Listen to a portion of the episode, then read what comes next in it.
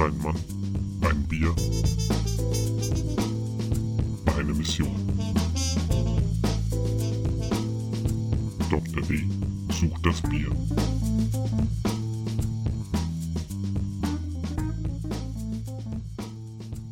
Hallo und herzlich willkommen zum aktuellen Bierstudio mit eurem Gastgeber Philipp Daiber.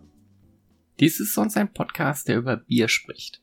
Also, ich spreche über Craft Bier, Bierbrauen, Hobbybrauen, Fermentation, alternative Fermentation und ab und zu gibt's auch noch ein bisschen Wissenschaft.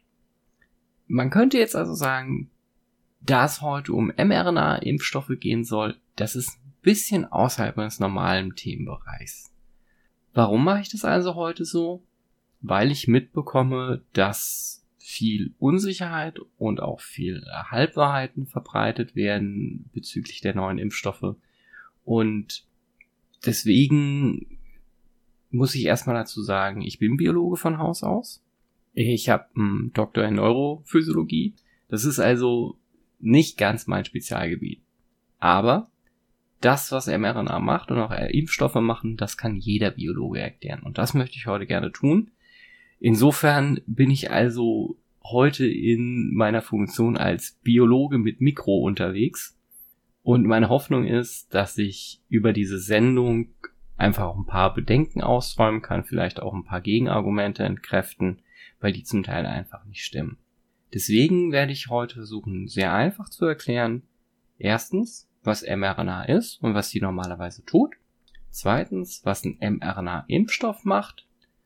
Und dann drittens einfach so, was sind die größten Bedenken in Bezug auf die neuen Impfstoffe und was kann man da vielleicht sagen, beziehungsweise was kann ich dazu vielleicht sagen, um auch so ein bisschen das Ganze zu entkräften. Gut, ein paar Begriffe werde ich einführen müssen, ohne die komme ich nicht ganz aus, aber nichtsdestotrotz denke ich, werde ich es auch recht einfach halten können. Okay, dann fangen wir doch mal damit an, was mRNA überhaupt ist und was sie tut. Wir stellen uns also einen Ball vor. Das ist unsere Modellzelle. Dieser Ball ist von einer Hülle umgeben. Das ist im Prinzip eine Fettschicht. Und das ist auch unsere sogenannte Zellmembran. Das Innere dieses Balls ist jetzt gefüllt mit Wasser, Mineralien und allen Stoffen, die die Zelle braucht, um zu wachsen und zu gedeihen.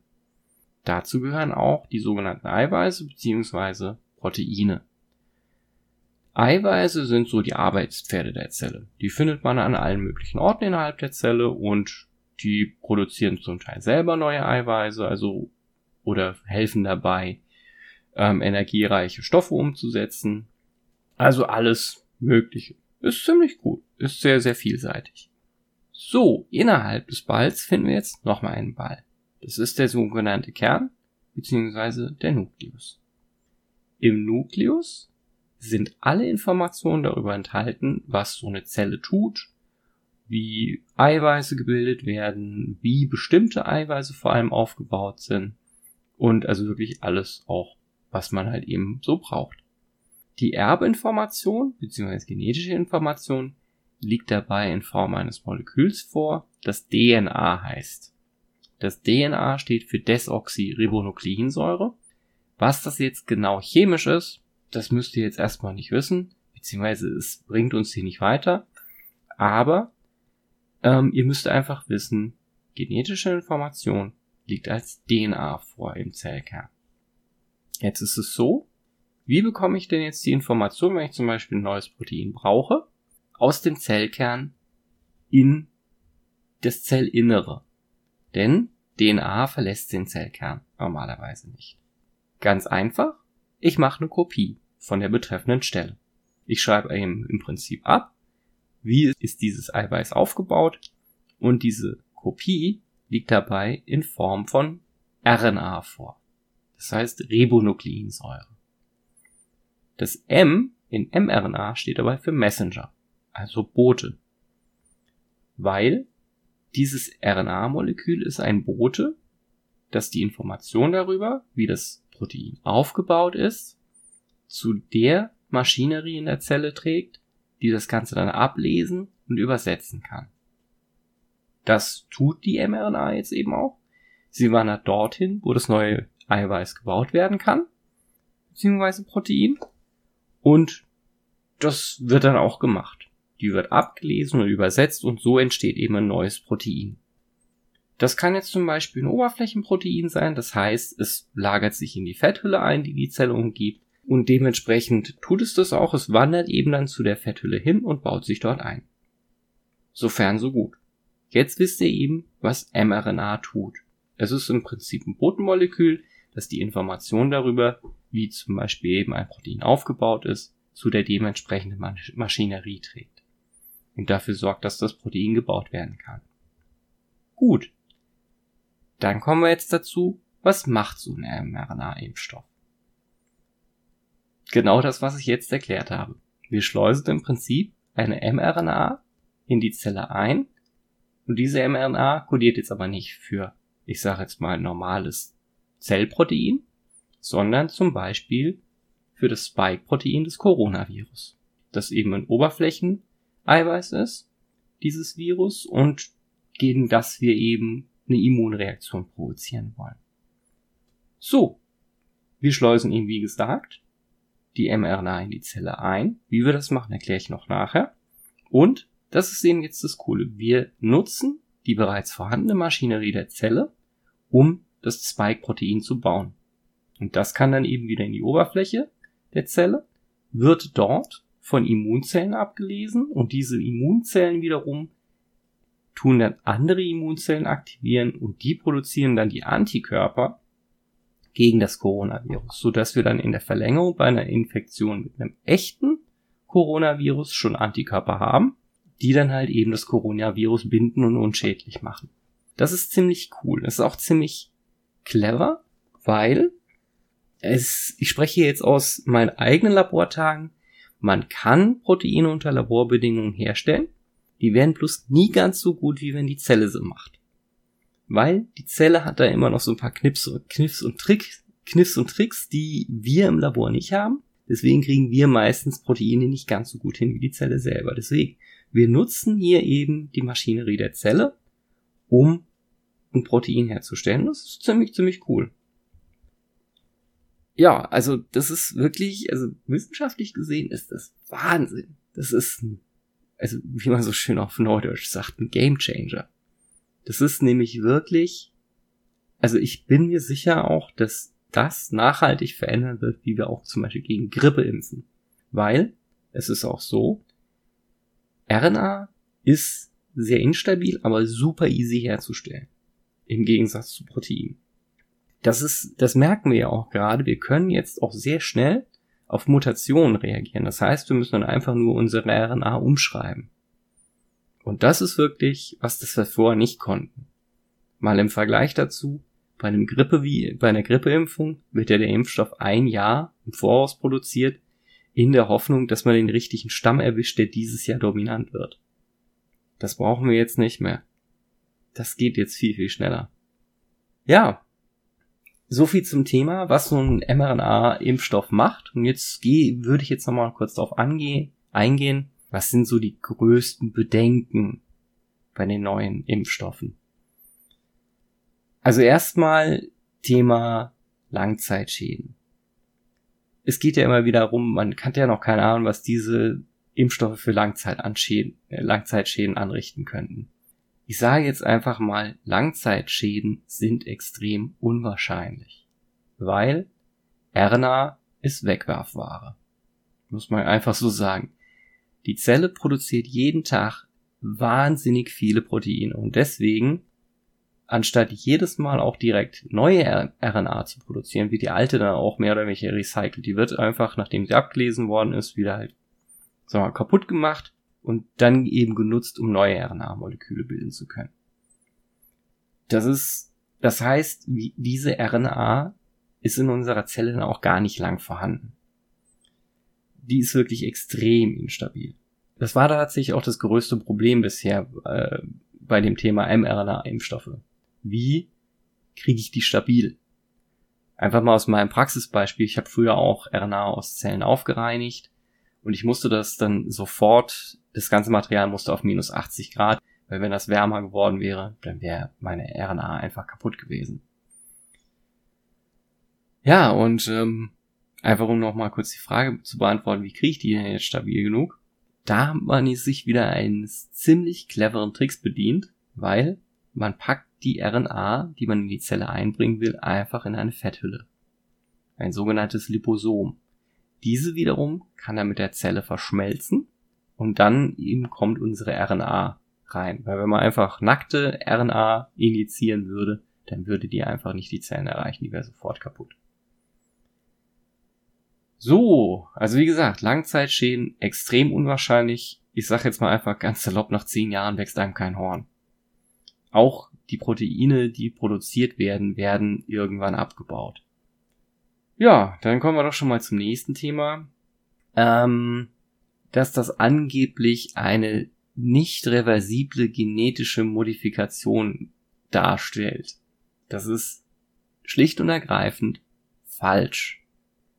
RNA wandert normalerweise nicht in den Zellkern zurück. Und man muss es auch so sagen, ich kann ein RNA-Stück nicht in DNA einbauen. Das geht nicht. Die beiden Stoffe sind total inkompatibel. Es geht einfach nicht, es funktioniert nicht. Was ich tatsächlich machen müsste, wäre, die RNA wieder in DNA umzuschreiben und dann erst könnte ich die überhaupt wieder in die DNA umbauen. Das ist ein energetisch sehr ungünstiger Prozess für die Zelle, das macht die einfach normalerweise nicht. Der einzige, die einzigen Viren, die sowas können, sind Retroviren. Die machen das. Aber wir verwenden hier bei den RNA-Impfstoffen keine retroviralen Proteine oder irgendwas. Also das wird von Haus aus nicht passieren. Ja, dann wäre natürlich noch so das letzte große Argument, ach, das ist ja eine total neue Technik und es ging jetzt alles so schnell. Dazu kann ich sagen, das ist keine neue Technik. Die erste Veröffentlichung über mRNA-Impfstoffe, die ist 30 Jahre alt. Also man hat sich schon sehr früh damit beschäftigt. Also beziehungsweise man beschäftigt sich schon sehr lange damit. Und zum Beispiel CureVac, einer der großen, eine der großen Firmen in Deutschland, die gibt's ja auch schon seit 20 Jahren. Man muss aber ganz klar sagen, bei Impfstoffen ist nicht sehr viel Geld dahinter. Das ist, bis man dann mal so seine ganzen notwendigen Vorprüfungen abgeschlossen hat. Das dauert halt ja und da brauche ich natürlich auch ständig Geld. Und wie gesagt, für Impfstoffe wird nicht so viel Geld ausgegeben. Dass wir das auch jetzt eben so schnell geschafft haben, innerhalb von einem Jahr. Und da muss ich sagen, das finde ich wahnsinnig bewundernswert, dass wir das eben geschafft haben. Weil jetzt einfach mal wirklich alle an einem Strang gezogen haben. Das ist wirklich dem Druck der Pandemie geschuldet. Weil man war sich einig, das muss jetzt kommen. Man hat deswegen sehr viel Geld da reingesteckt. Und deswegen hat das funktioniert. So, einen Punkt haben wir noch. Nebenwirkung. Das kann und will ich auch gar nicht verschweigen die können sehr, sehr heftig sein. Es gibt sie und sie können sehr, sehr heftig sein. Also man kann sich dann auch schon wirklich, ja, wie mit einer Grippe fühlen, aber das ist was, das völlig normal ist. Die Sache ist, Nebenwirkungen heißt eigentlich, dass die ganze Geschichte funktioniert, weil es ist eine Immunreaktion unseres Körpers auf den Impfstoff. Das heißt, es tut sich auch gerade was. Und das passiert nun mal einfach. Das passiert bei jeder Impfung. Es gibt auch, muss ich auch ganz klar sagen, es gab Tote. Allerdings ist es so, dass man später jetzt auch festgestellt hat, keine, keiner dieser Todesfälle war durch die Impfung verursacht. Das muss man einfach wirklich ganz klar sagen. Es gibt wirklich auch ein paar Vorteile. Man braucht zum Beispiel keine impfverstärkenden Stoffe, also Adjuvantien. Die Proteine, gegen die ich impfen will, die werden korrekt gebaut weil die Zelle sie eben baut. Es ist, ist wirklich eine tolle neue Technik und ich kann einfach nur empfehlen, sich impfen zu lassen, wenn man rankommt. Muss man ganz klar sagen. Das weiß man ja im Moment nicht. Weil es ist auch einfach so, man muss sich jetzt mal auch vor Augen halten, was die Alternativen sind. Wie bei jeder Impfung. Entweder ich bekomme die Krankheit nicht, was ein Stück weit heißt, wir machen weiter wie bisher mit Lockdown. Oder ich bekomme eben die Krankheit, das heißt in dem Fall Corona. Und hier ist es weitaus unvorhersehbarer, was passieren wird. Man kann Glück haben und ist einer der asymptomatischen Fälle. Man kann aber auch Pech haben. Und das muss man jetzt auch ganz klar sagen. Man kann an dieser Geschichte sterben. Ja, ich möchte eigentlich nicht so aufhören. Ich möchte eigentlich eher sagen, ich finde es, wie gesagt, wirklich bewundernswert, dass das jetzt alles in der Zeit geschafft worden ist. Und deswegen kann ich nur sagen, lasst euch impfen. Ich würde mich lieber heute als morgen impfen lassen.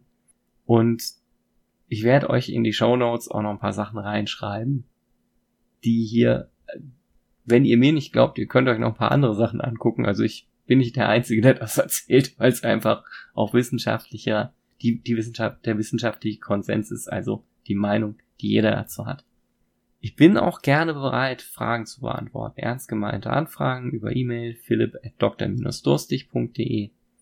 Ich weiß, ich mache mich jetzt sehr angreifbar mit dieser Sendung, weil ich natürlich auch sehr viel vereinfacht habe. Aber wie gesagt, ernst gemeinte Zuschriften beantworte ich gerne.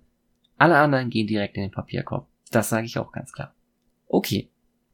Dann hoffe ich, dass ich wem auch immer jetzt gerade hier zuhört, ein bisschen weiterhelfen konnte, ein bisschen besser zeigen konnte, was ist das jetzt überhaupt? Vielleicht auch, warum man keine Angst davor haben muss. In meiner normalen Sendung sage ich immer zum Ende Stay Thirsty. Das steht bei mir für bleib durstig und vor allem bleib durstig nach Wissen. In diesem Sinne sage ich es dann auch heute wieder. Stay thirsty und ciao.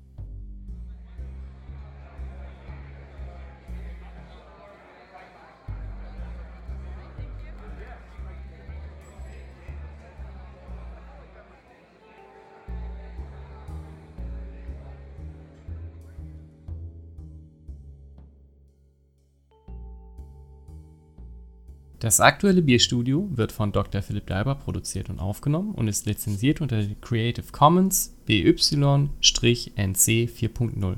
Das heißt, ihr dürft das Werk bzw. den Inhalt vervielfältigen, verbreiten und öffentlich zugänglich machen bei folgenden Bedingungen. Ihr nennt den Namen des Podcasts, das aktuelle Bierstudio und es gibt keine kommerzielle Nutzung.